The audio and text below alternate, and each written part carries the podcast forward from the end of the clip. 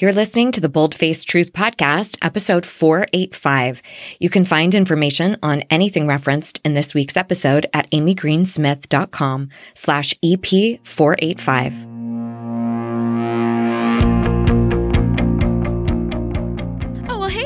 Check you out listening to self-help pods and working on yourself. Fuck yeah. Quick question. You know those situations where your boss asks you to take on one more thing, or your partner asks what's bothering you, and you respond with a bold faced lie?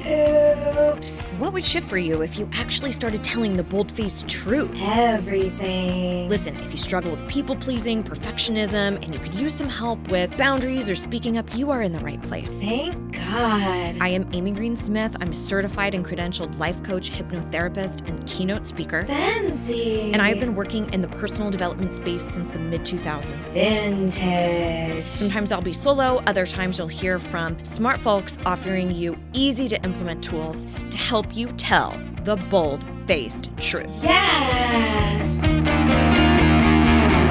Hey, hey, pod people, Amy here, and we are furthering our mini series around spirituality and various spiritual modalities. And I am really excited because today I'm going to give a call to Michaela McGivern, and she is a badass. I am just relishing in the powerful women that I've gotten to speak to. If you didn't catch last week's episode, I chatted with uh, Suzanne Falter, and she kicked off this series talking about the loss of her daughter who died fairly suddenly at a very early age and how her daughter's transition into the afterlife has created immense healing and she's helped Suzanne become a healer. I mean, it's it's such a great interview. So please be sure to check that out.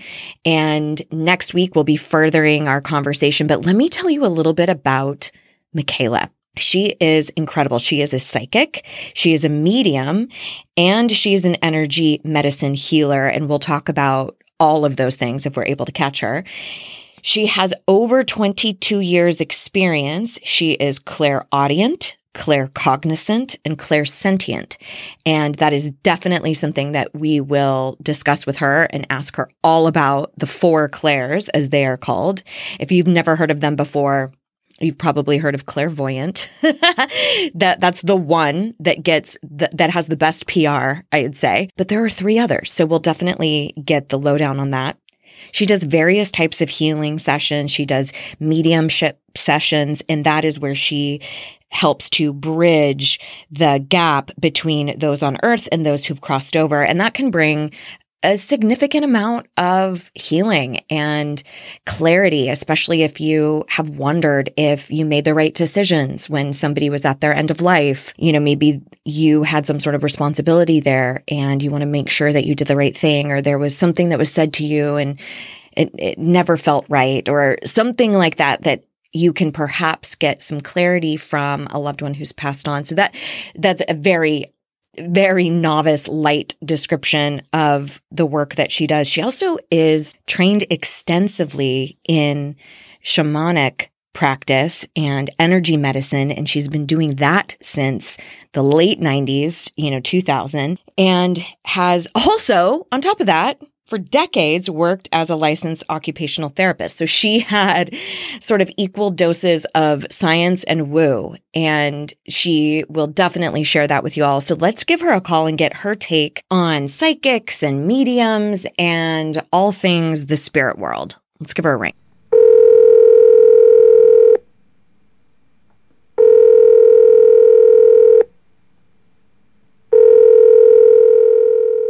Hello. Hey, Michaela, it's Amy. How are you? I'm great. It's nice to hear from you. How are you? I'm doing so well. I am hanging out over here with the pod people, and we've been doing a little series on various spiritual modalities. And I thought, okay, I've got to call Michaela and get her her take on this because you've been doing this for a minute. You're so cool. I would love to do that. Hang on a minute. I just need to put down the bird food. They, are outside my office and they're really cute. I've got cardinals and sparrows and little finches. But hang on, let me put down the bird food and I'll be, come right back with you. Okay, perfect, perfect. Okay. I'm back now. Okay. Okay, so my question is then, right off the bat, do all of those birds have very specific meaning for you? Like, are they carrying messages? If I really pay attention, yes, but I actually don't do that. Occasionally, I just enjoy watching their dynamics like, oh, it's my turn on the bird feeder, or three little finches will come up together. And I actually like watching the interactive patterns of how the birds essentially as kind of symbols, how they go through life so effortlessly. Mm-hmm. You know, mm-hmm. they need a, they need a space. Somebody's in the way. They just kind of trade places. They don't go pecking and pushing them off. And they wait in the tree till there's a space. There are the mating birds, which are very cute together. You know, we have cardinals here in North Carolina, and they like kind of get on the feeder together. They're great teachers for how to be in harmony with them, each other and with nature. So if people watch birds, they'll learn a lot about how to interact differently. they I know that now that you say that I'm like, oh wow, they're very well adjusted and maybe a secure attachment style. Absolutely. And and we just had a tornado about a month or 6 weeks ago and the birds survive. It's like how do they go with that flow so effort I mean, I'm sure it's not effortless, but how do they do it, you know? Yeah. So I kind of look at them as, as teachers in that sense, yeah.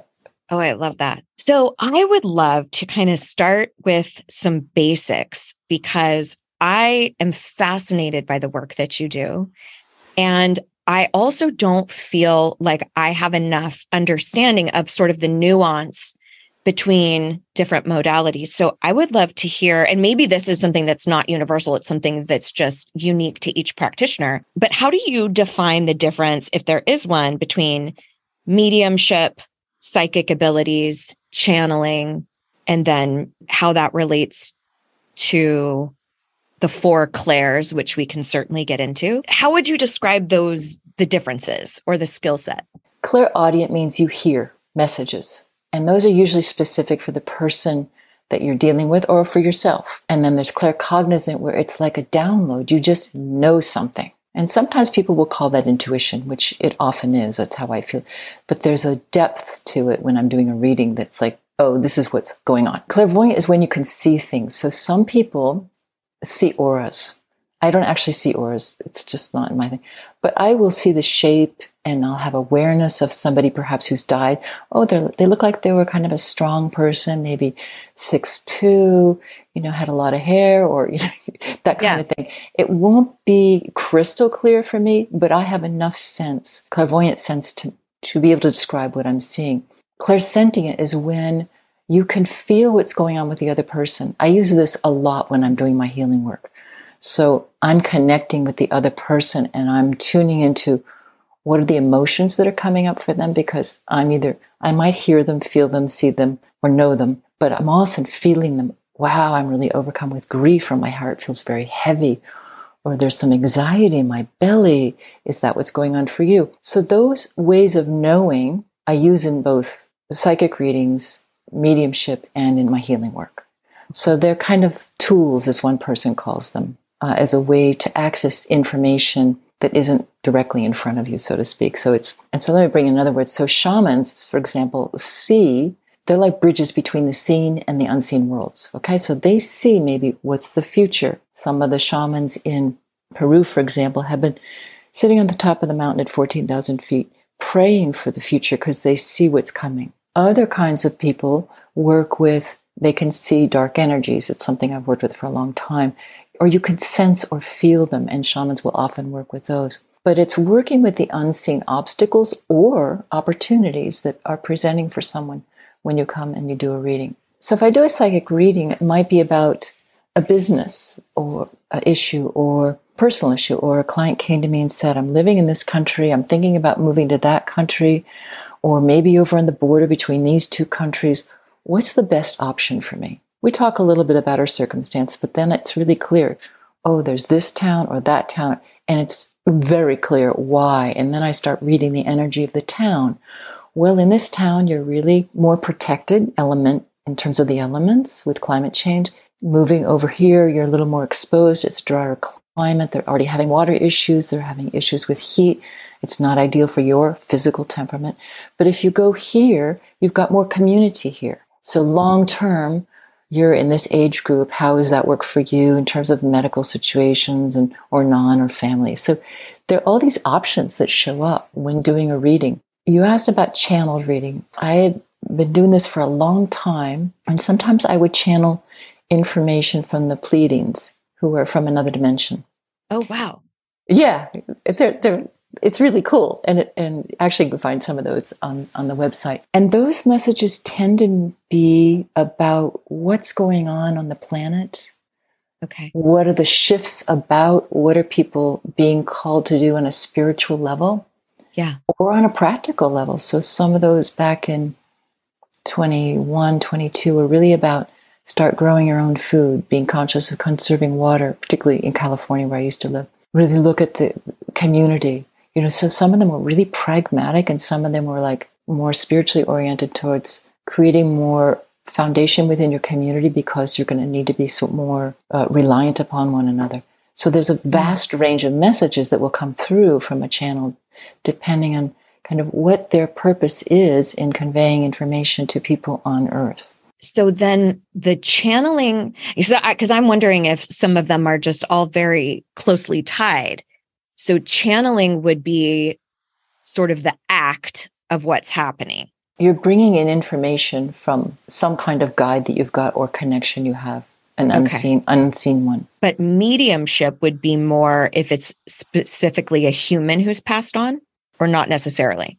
Yes. I'm trying to remember. I haven't talked to too many animals on the other side, but a few.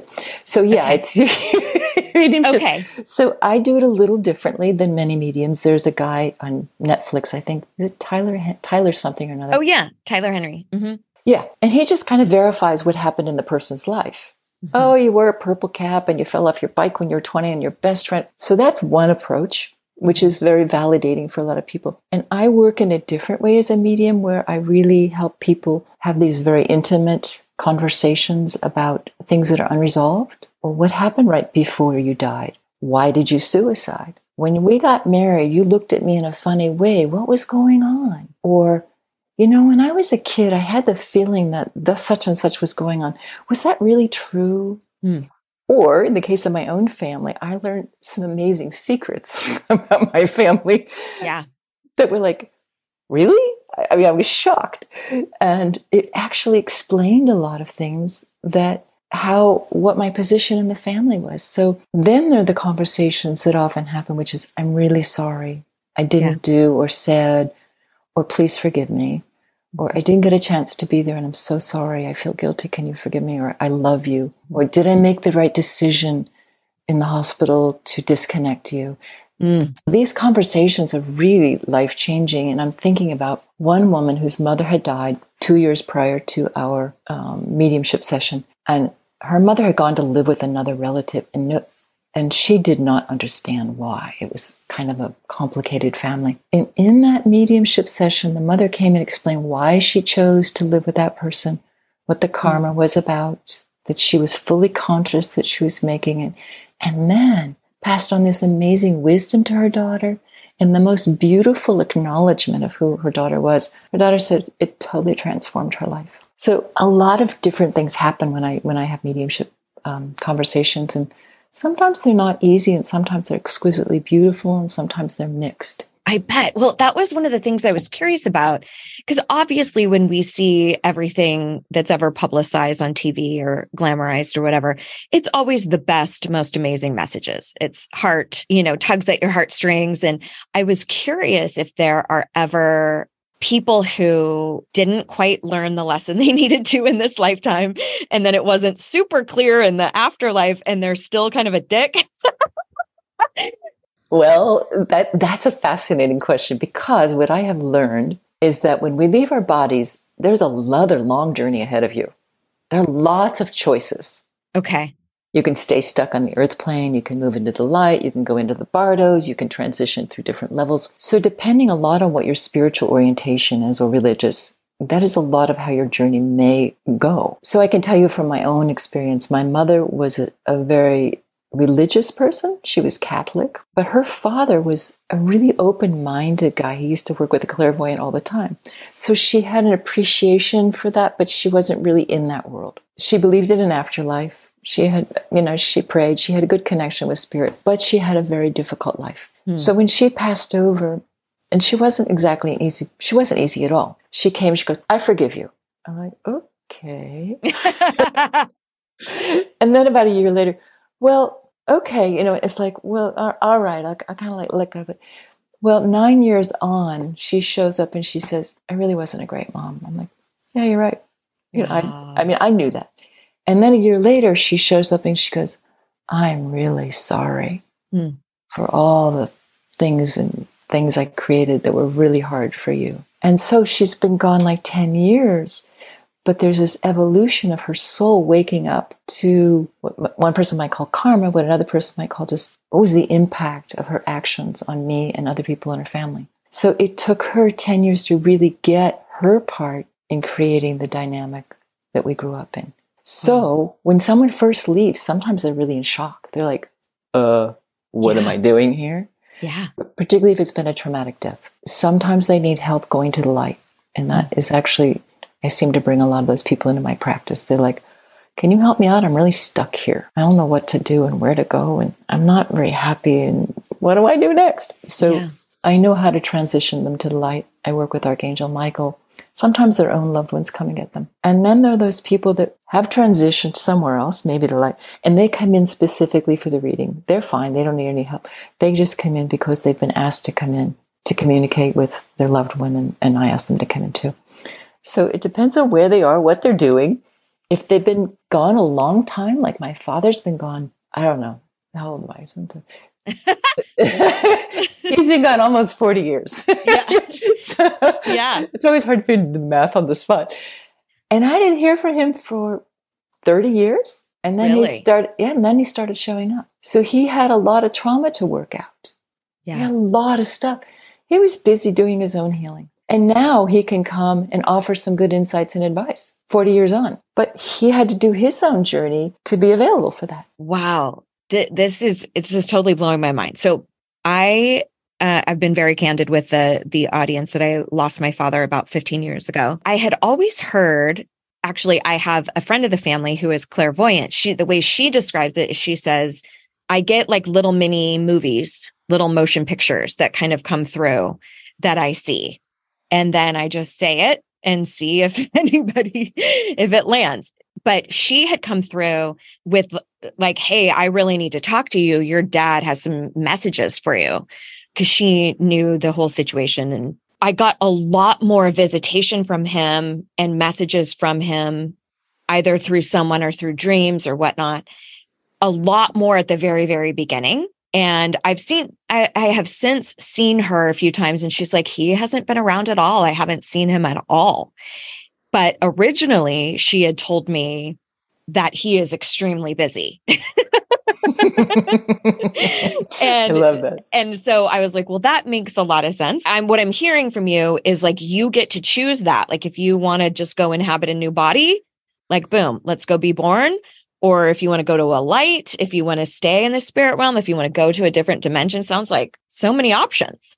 there are many options. People say, if I want to go back into a body, how long does it take? Some people say 100 years. I don't have that experience because I was around in 1945 Mm-hmm. and then I was born in 56. So that's not very long to be Oh, in out of a body and back in. right. Sometimes, for example, babies that maybe um, uh, who have died or not fully incarnated through um, and maybe through a miscarriage, they might come back right away to the same parent. Yeah. It's not a like this is the way it happens. It depends on what the soul's evolution is, what its purpose is, and whether it's completed, you know, its mission. So maybe baby A that came in and the mom miscarried decided, no, I really want to be with those parents. Came back again, you know, X number of months or years later and fully incarnated with mom and dad. So to some degree, yes, there's choice. And other degrees, it's about what does your soul need to do to heal from the lifetime it just lived through and what are the lessons you know some people go into to healing school and some people become guides and some some people have different jobs but it's there are a lot of options Okay. So my my very rational side of my mind goes, how do we know this? And how do we really know anything, right? A lot, so much of it is belief and faith and essence and feeling and intuition and stuff. Cause I'm a hundred percent on board. Like I love this idea. This blows my religious trauma out of the water. Yay.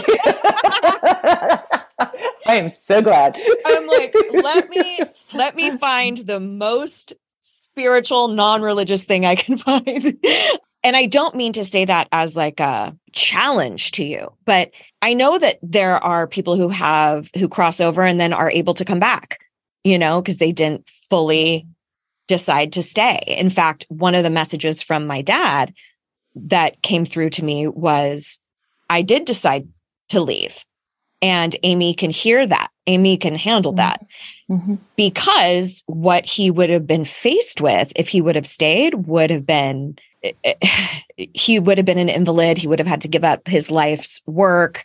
There would have been mountains of financial debt and issues with that. Like, I think he was kind of given that choice mm-hmm. and made that choice not only for himself, but also for the entire family.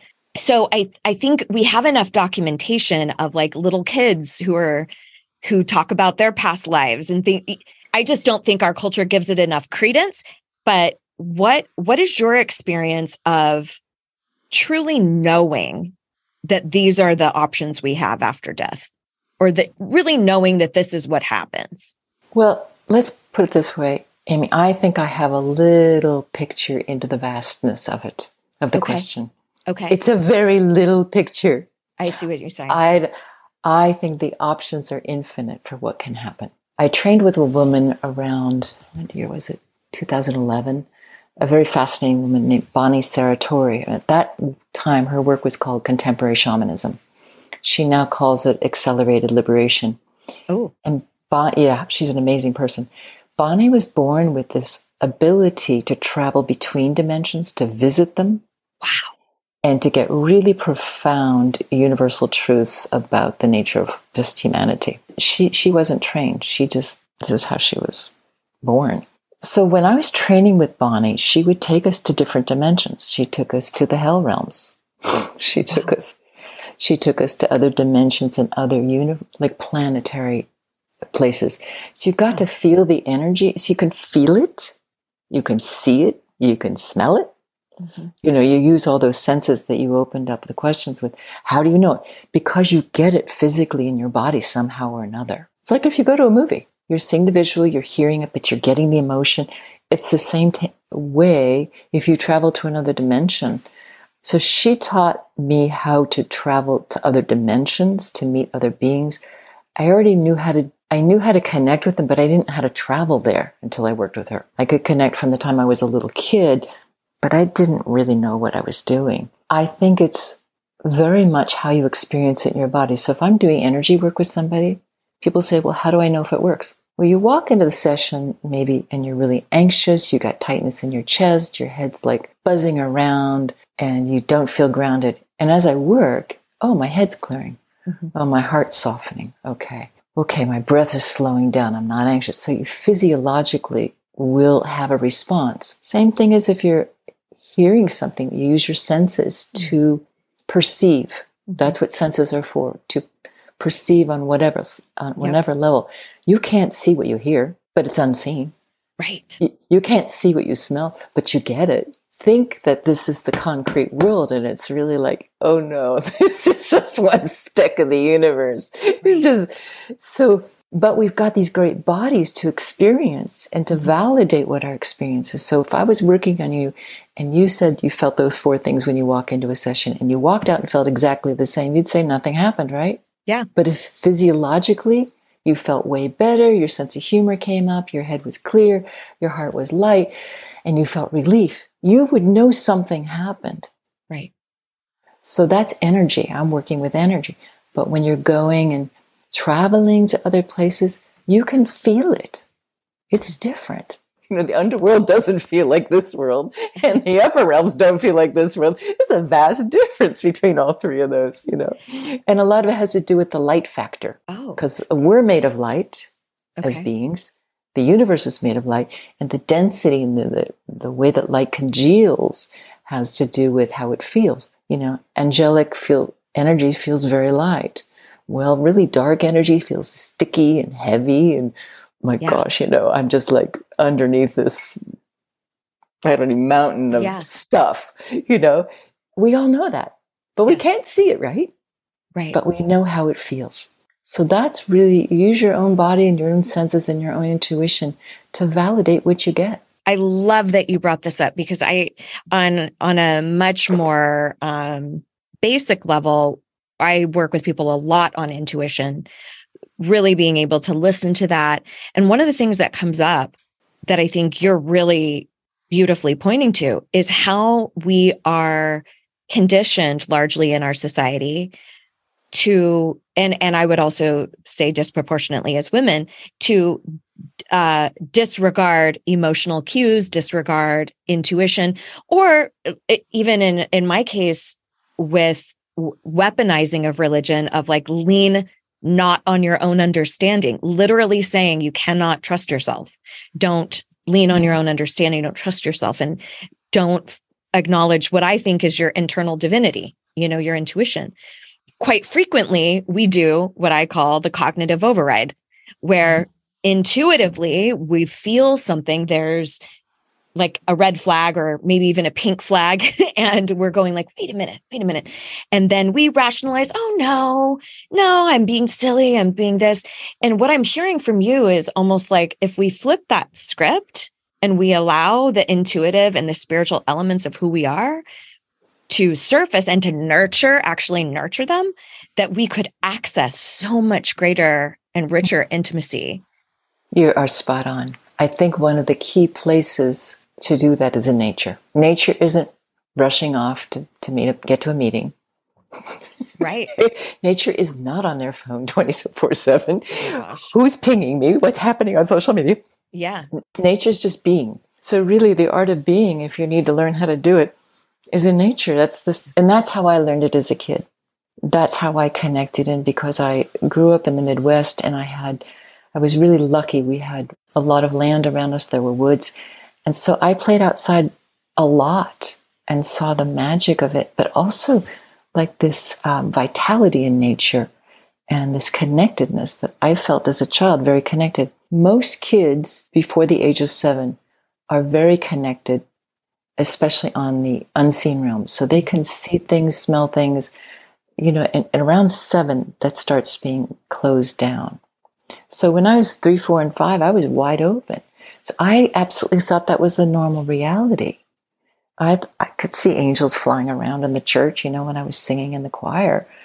But I didn't tell anybody because what happens is we don't validate the unseen realms, the intuition, the sacredness, the spirituality. And that is, I'm going to get political here for a minute. I think it's a really the demise of our culture and of our world. Because Yeah. if we had any idea what we were doing to our planet, i know to ourselves, disconnecting from each other and being on devices, and seeing how that really is detrimental to our souls and our bodies, we might wake up and do things differently. Slowing down, as you know, probably teaching about intuition is the way you do that. Mhm. Slow down and listen and create time to be in nature, to be quiet, nurture yourself in a way that has nothing to do with anybody else. It's where you connect with your own soul. So before we continue on, I wanted to ask a quick favor from you. Do you ever listen to the pod? And I think this might happen for you, where you think, damn, I really wish so and so could hear this. Maybe it's your coworker who could actually use a lesson or two on boundaries, or maybe it is a women's group that you're a part of where everyone is super on board for speaking up for themselves, but nobody really knows what that really sounds like. Okay, where here's where you come in. I have three battle tested and badass keynote speeches that are ready to be delivered to your company, organization, group, association. So if you, your community, or anyone you know could benefit from me rocking the mic, like who couldn't use some new tools, right? Please send them over to amygreensmith.com slash speaking where you or they can message me directly about specific needs for the audience. Shocker, the three keynotes are focused around speaking up, contending with fear, and accessing enoughness. And all three of them can be delivered either in person or virtually. And of course, can be completely customized for specific audience needs. So again, simply send them to Amy Greensmith dot com slash speaking where they can get in touch with me because listen, it is time that women everywhere have the tools necessary to use their voice, take up space, and advocate for their wants, needs, and opinions, like yesterday. And if you end up orchestrating an opportunity for me to speak with your group, you will officially get unlimited squeezes from me. and I'm sure you're all in now. And be sure to let them know that I can always temper my colorful language if needed. And thank you. Before we continue, I wanted to take a quick moment to thank our sponsor. This podcast is sponsored by BetterHelp. And you know, I'm a huge fan of therapy. I like to say if you don't think that you need therapy, then you probably need therapy. Because listen, without a healthy mind, being really, truly happy and at peace can really be a challenge. But the good news is that therapy really does work. So, whatever you need help with, it is time to stop being ashamed of normal human struggles and start feeling better. Okay, because you deserve to be happy. Here's the deal BetterHelp is customized online therapy that offers video, phone, even live chat sessions with your therapist so you don't even have to be on camera if you don't want to. Hello, introverts. I see you out there. BetterHelp will assess your needs and match you with your own licensed professional therapist. They have over 20,000 therapists in their network, which gives you way, way more options than your immediate geographical area. And it's also available for clients worldwide. Much more affordable than in person therapy, and you can start communicating with your therapist in less than 48 hours. So join the millions of people who are seeing what online therapy is really about. In fact, a member of my family just started and totally loves it. It is always a good time to invest in yourself because you deserve it. This podcast is sponsored by BetterHelp, and the Bold Face Truth podcast listeners get 10% off their first month at betterhelp.com slash bold truth. That's betterhelp.com slash bold truth. Or enter the code bold truth at checkout again to save 10% off your very first month. All right, let's get back to the show. My mind is blown. I'm going to have to listen to this over and over again because it's it's just very exciting for me. We tend to think in such binary terms like you're either all in or all out, or it's all about this per- specific religion or that or whatever. And I just have always felt like, even when I was very much in the throes of religion in my youth, I always got this picture of a godlike energy looking down, going, That is not what I meant by that, y'all. Like, Y'all. could, could you just please be nice to each other? just I said share. I said, you know, don't hurt each other. I mean, I was pretty clear. Like what what what's go- What's going on? what's going on, right? This is very very curious for me. I really would like to talk a little bit about your childhood and how what that was like experiencing that. I have known a handful of other healers where it was very much linear, passed down through the lines with their mom and their grandmother and things like that, where it was pretty profound to, to see. I know I've heard you mention that you didn't have someone to necessarily shepherd you through this. Mhm. So tell us a little bit about that. What what was that like? the lineage question I can't really answer because my mother was adopted. I know a little bit about her mom, but it was a tiny amount. What I can say is this is not my first rodeo at working in the healing arts at all. Right. so I know that from a soul level. And and I know almost nothing about my father's family because he really didn't we didn't spend time with them. We had an extremely dysfunctional, chaotic family. Part of my what do you want to say? My salvation mm-hmm. was spending time outside. So that was my medicine, literally.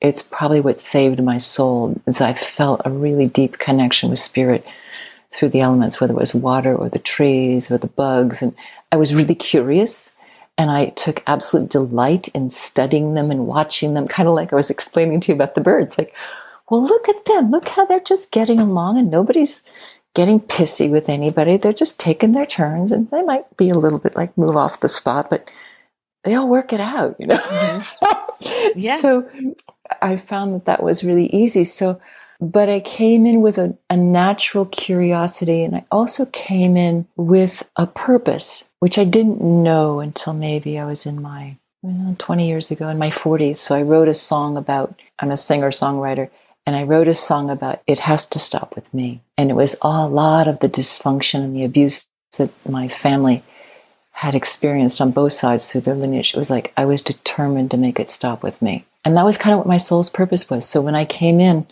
and I was a therapist, an occupational therapist for a long time in traditional medicine, and then started doing this energy work, concurrently, um, starting in 2000 or a little before. I knew kind of that's what I was here to do. It wasn't like a big surprise that it all fell into place. Like some people go to school to learn how to be a clairvoyant. I didn't. I learned I learned it in all my energy medicine classes.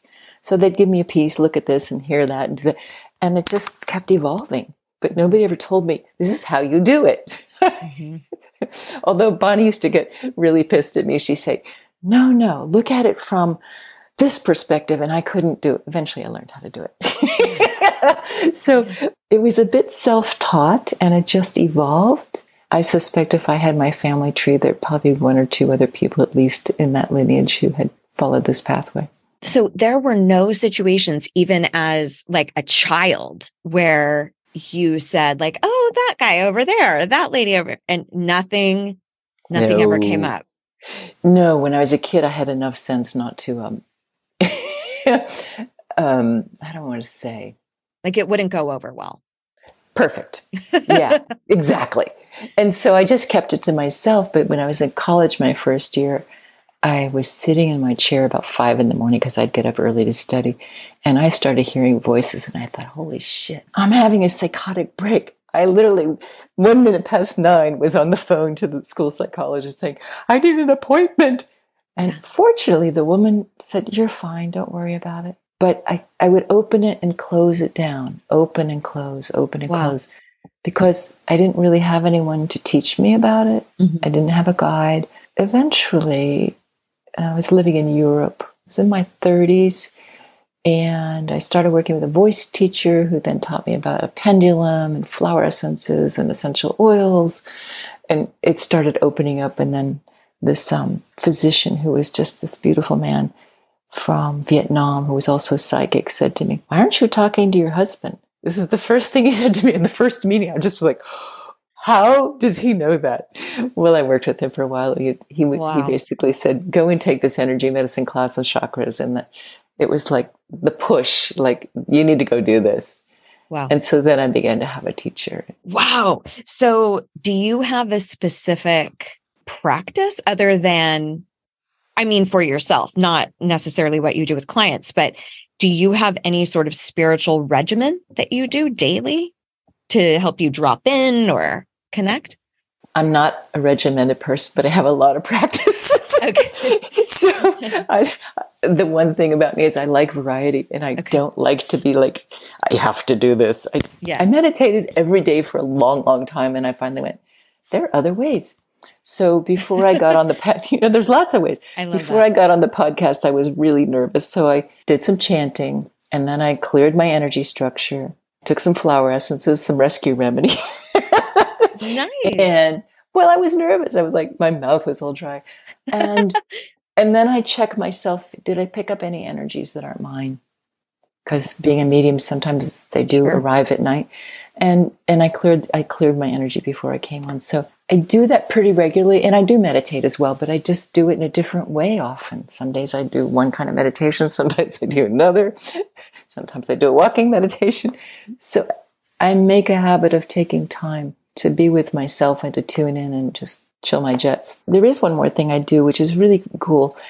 Is uh, Desda Zuckerman, who was a teacher of mine, taught sacred anatomy, and she developed this way of returning your presence to your body, bringing in your aura, which is your electromagnetic field, and then going to the edge of your structure so that you're in an expanded awareness. And that practice I do almost every day because it's brilliant. wow. If you said go do that, I'd be like, I don't know what you just said. You know what? I wouldn't know what I just said either if I hadn't taught it and taken it. So you have this energy structure. Yes. Every single one of us has one. This is our aura. No, it's not. Oh, it's not. No, but that's a very common assumption and a very reasonable thing to assume. Okay. Your, your aura is actually the energy that's generated by your heart and head, which are both electrical in nature. Okay. That's called your human electromagnetic field in her language. It's what physically keeps you connected to your, to your energy structure where your soul is. When you die, your aura lifts off your body or your electromagnetic field. So that electrical impulse that keeps you alive dissipates when your body ceases to exist. I'm picturing Avatar when they have their little tail that like plugs into something. I'm picturing us being plugged into a specific body. And Yeah. then once we're we're no longer going to inhabit that body, we just kind of break free and we unplug. Part of you unplugs, but here's the beauty your energy structure goes on, it's infinite. So, in the body of work I was talking about, the sacred anatomy work, you have seven different systems, and everything that's happened to you in every lifetime is there available good, bad, and indifferent. Wow. Your Akashic records are there. There's 13 chakras that are there. There's a system that helps you let go of things. There's a system that's like your nervous system. Um, there's a structural system. So all these different things are held in your um, sacred anatomy. And Desda, God bless her soul, can see everyone's sacred anatomy 24 7. Oh my goodness. I know. And so generally, the sacred anatomy energy body for each person is at least 20 feet all around. And it's multicolored. Imagine being a performer and seeing 2,000 people with their energy structures in front of you. I don't know I- how she does it. I can't imagine. I can't either. She can do it, and she could, so she mapped all this out, and she has a book out called Your Sacred Anatomy, and it's brilliant. It's it's literally a whole nother anatomy textbook that I studied with her, and she's the one that developed this way of literally calling back your presence, which is kind of like get disconnected from your soul a little bit. It's like oh, call that energy back in, and then bring it in all that buzzy energy, that electromagnetic field, bring it in so it and then go to a place that's spacious, which is just beyond your energy structure. So that you're like connected more with the universal wisdom. Is that process that you just described a matter of being quiet and almost visualizing or imagining your energy coming back to you? Is it is it as simple as that? Mm, yes and no. Okay. It used to take a weekend to teach people how to do it. Okay. so, but in essence, it is. You're calling back your own energy. You're reconnecting with it. I forgot there's another step where you ground down into your own energy pools. To like people ground into the earth or they ground into the, the you know, different places. So there's a process of teaching the anatomy and the whole step. But once you know how to do it, you know, I can do it in less than a minute. You're shown the anatomy, so you do imagine it, you, f- but you can also feel it. Mhm. So it's a fascinating process. I love this so much. So here, here's a little predicament that I have, and I'm wondering if this is a nice place we can kind of dovetail into some some practical stuff for folks. I love this stuff. If there are people who passed on that want to talk to me and send me like, do it. I am here for it. But I feel like I'm bad at this in some way. Like, just if someone's out there going, I would love to be able to connect with my spirit guides or angels or folks who've passed on. Is there a baby step to start nurturing that part of your spirituality? Mm-hmm. Cool. The- what Yeah, is it? It's, it's a perfect. Well, let me see. Um, I think the first one is get quiet on a regular basis. So know what you're like when you're quiet and when you're not. And the second part is to really, so those are different questions, how you connect with each of them. So let me, if you want to connect with your dad, for example, the simplest way I know how to do that is to call the energy of that person and ask them to come and visit you. And you make it very clear to them do not come into my energy structure. Let's connect. You're on the outside of my energy structure, structure, and I'm inside because I'm sovereign. You don't want them inside of you. It gets really messy. Yeah. Please come in. Please don't come into my structure. Talk to me from the outside. And the third part is the way that we connect is that the love between people never ends. So imagine a golden cord of light going from your heart to their heart. Okay. So you can set that up. Okay. I'm going to extend my heart, feel your love for them. I'm going to send it through that golden cord to your heart. So remember when you were kids, you used to play telephone with the tin Yes. cans? Yes. If you're old enough, this generation will have no idea They're what like, I'm talking "What?" about. I don't remember when my I I have to tell you this really quick. My friend has Gen Z kids.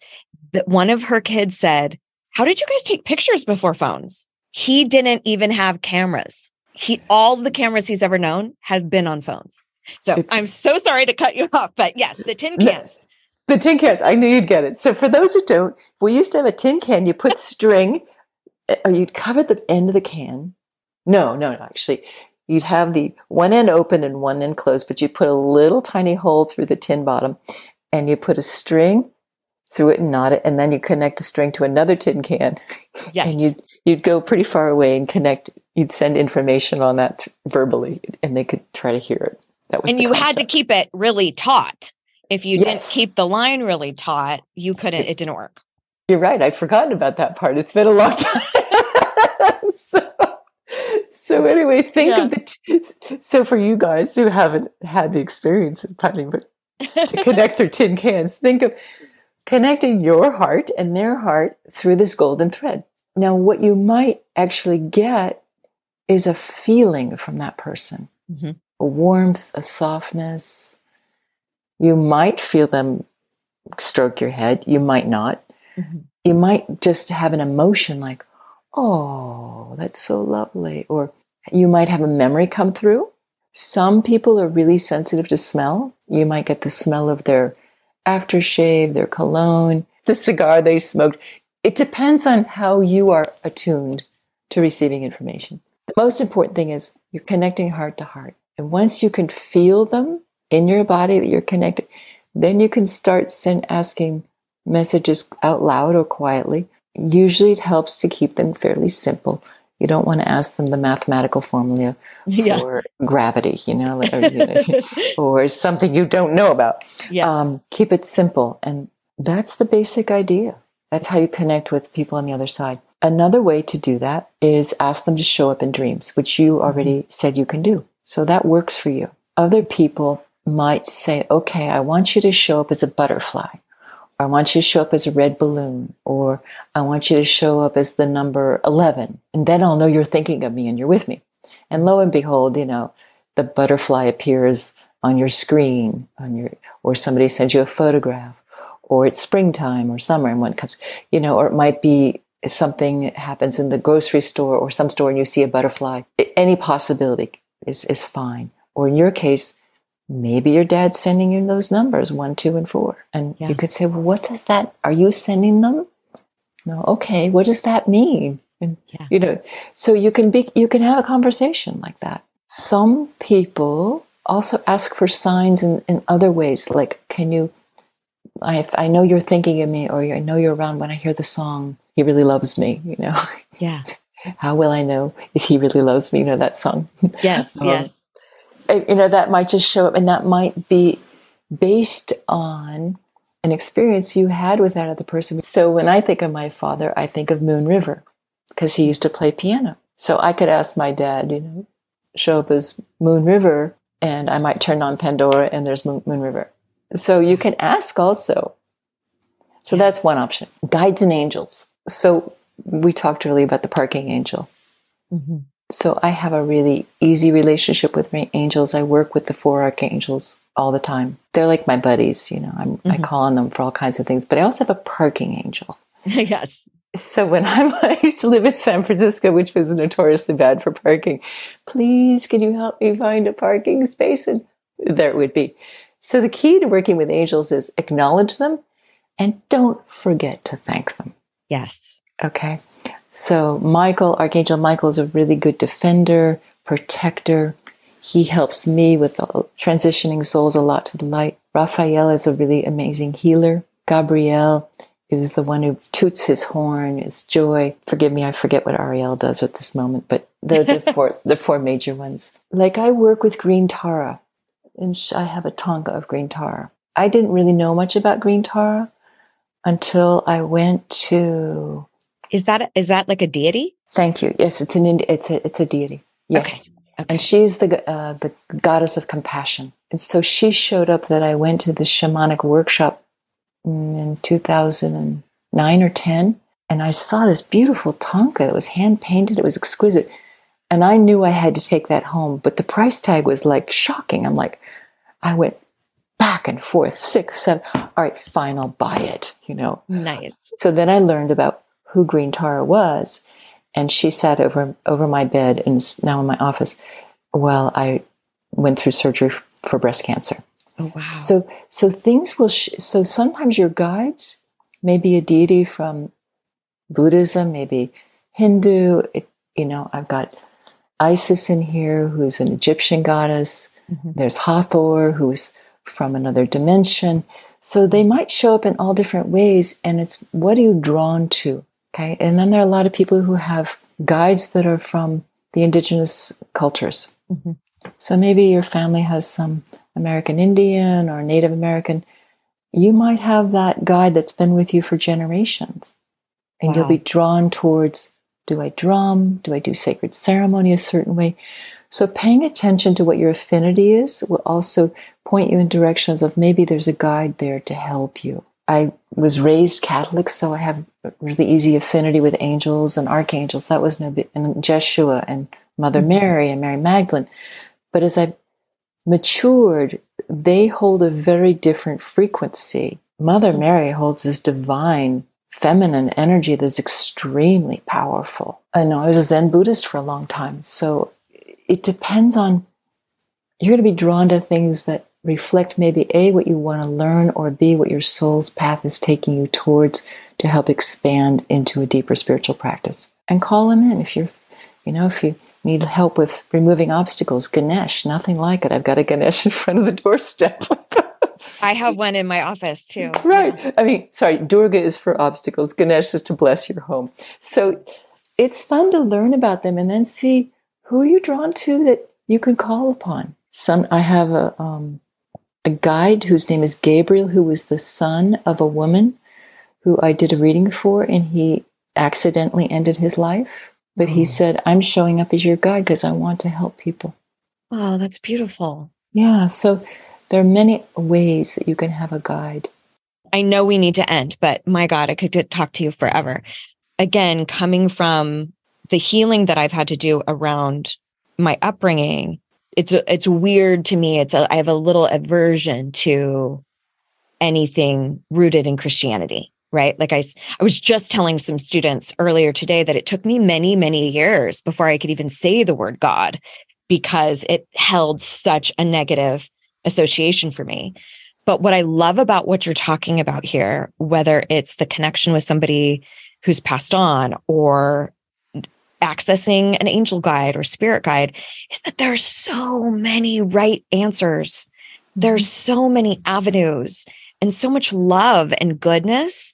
And that feels so much more wildly empowering to me and aligned with who I am than something that's punitive and all about guilt and fear and shame, which is which is how I was introduced to a lot of deities and angels, etc. So this this has just been it's also been hugely healing just for me to hear like, oh yeah, you can view things however the fuck you want. Like you, oh, you want a spirit guide? Just call them in. Yeah. Absolutely. Ask, ask for signs. Just ask for, and I'm like, that works so perfectly with my messages of ask for what you need, speak up for yourself. you know, uh, Absolutely. I love it. the universe is conspiring to support you. Yes, I believe it. And Michaela, I would have always said that. I would have always said that, but I didn't realize how deep it goes. Like that it also applies to this. Like just ask for a spirit guide, they'll show up. Ask for a sign, it'll show up. So if people are listening and they're going, okay, I need more Michaela in my life, how do they find you? Where do you hang out the most? I have a website. It's called Micha- MichaelaMcGivern.com. And my name is, looks like Michaela. Uh-huh. McGiv- McGivern's pre- exactly how it, sound, how it sounds. If they want to just ask me if I can help them, there's a button on there called a discovery call. And you can just talk with me for half an hour and see if we're a good fit. Um, you can also just go directly in and schedule a psychic reading and mediumship or um, energy healing session. I also do space clearing, which Oh, I know it's, it's a whole nother, that's a fabulous cool. discussion. It is really cool. But anyway, that's how you get me. Um, and I live in Asheville now. I used to live in California. So I'm on Eastern time. I answer my phone. I answer my emails. I am on Facebook, but it's not the most reliable way to contact me. Go through my website. I'm on LinkedIn. I'm a little more reliable there. if you really want to find me, Yeah. just fill in the form contact or Yes. you know that's the best way. I'm not a social media bug, but I, but I try. I try to, but I hate it. I always tell people that I hang out on Instagram the most, like any self respecting Gen Xer. Oh, good job. it feels like it's the Gen X portal. Good for you. is the Instagram. So anyway, we will definitely put your website in the show notes so that if people want to connect with you, which I'm sure they will, that will be easy peasy. But thank you just so much for sharing your time and your wealth of expertise and experience. Um, it's just such a gift. I mean, it's it's something that I too am in North Carolina. I don't know if you knew that. I'm in Charlotte. Oh my goodness, we're like two hours apart. I didn't know that. Asheville's amazing, absolutely amazing. Yeah, so there's a the, it's interesting connecting. I totally lost my train of thought. I, told, I told you that was going to happen. you're on Instagram because you're Gen X. You're in Charlotte. I'm also perimenopausal, and that's why I fucking forgot. I understand. Been there. I don't remember. It's just fine. You said that you asked me, I told you, but I'm just so thrilled to have had this really open ended conversation. And I appreciate your curiosity and your just your expandedness and your ease. It's been really fun for me to talk about all these things. I felt so relaxed around you, and I really appreciate just that you're opening up these discussions for people. So thank you, thank you, thank you. Oh, you're so welcome. Full circle, it came back to me. I was thinking about how sometimes in such a a culture, especially I've noticed this in the South, probably not in Asheville because it's just lovely everywhere you go, but where having an opinion about spirituality that's different than a a dogmatic practice can be kind of an act of bravery to say, "Hey, I don't subscribe to that, but I appreciate that you do, but here's what and to be so open with your beliefs and knowledge and I just want to note that that can take courage and especially in the south. So so I, I appreciate it. Yes, thank you. I, I'm learning how to navigate that because I've never spent any time in the South. We've been Yeah. here like two years. So mostly it's I just appreciate and respect where people are. If they want to connect through God through this church and that church, fine. It's all about love in the end of the Mhm. day. Yes. If you get it through, it doesn't matter. As the as the Dalai Lama said, kindness is my religion. I think he's the wisest person on the planet. Well, I will say talk to you later because I know I'm going to be booking one of those consults with you and I will let you go. And just with so much gratitude. Thank you so so much, Amy. It's been a real pleasure and honor. I appreciate your time. Thank you. Bye-bye. Bye. I am hoping that you got as much out of that conversation as I did. I'm so grateful to Michaela for sharing her time and just the wealth of knowledge and experience that she has.